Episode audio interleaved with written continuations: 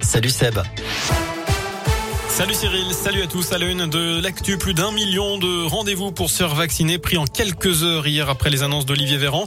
Ce matin, le ministre de l'Éducation nationale a porté des précisions sur les nouvelles règles à l'école. Les élèves de 6e de moins de 12 ans qui ne sont pas vaccinés seront incités à réaliser deux autotests par semaine. Ce ne sera pas obligatoire.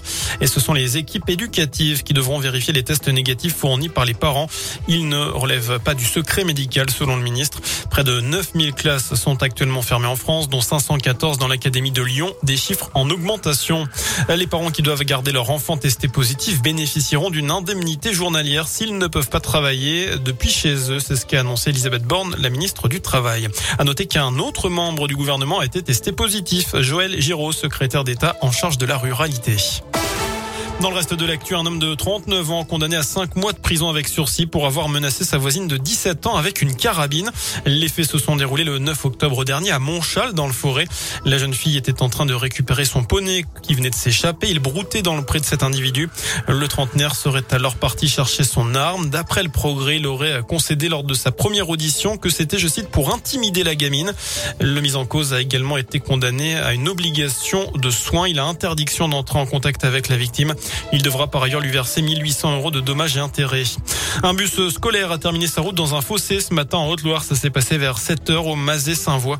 Heureusement, le bus était vide. Le chauffeur allait chercher les enfants. Lui n'a pas été blessé. Autre accident ce matin, cette fois sur la 72 à saint Deux véhicules se sont percutés vers 4h30 à hauteur de Méon. C'est en direction d'Andrézieux. Un homme de 40 ans a été grièvement blessé et pris en charge en urgence absolue à l'hôpital nord de Saint-Etienne. L'autoroute a dû être coupée le temps de l'intervention des. Dans l'actu aussi, un policier blessé par des tirs en Martinique, tout comme plusieurs journalistes la nuit dernière à Fort-de-France. Au moins 10 personnes ont été interpellées. Depuis plusieurs jours, la Martinique comme la Guadeloupe connaissent un important mouvement de contestation né du refus de l'obligation vaccinale pour les soignants et les pompiers au départ, mais qui a dégénéré en crise sociale. C'est parti ce week-end pour la collecte des banques alimentaires. Les bénévoles investissent les supermarchés pour récolter des denrées non périssables et des produits d'hygiène.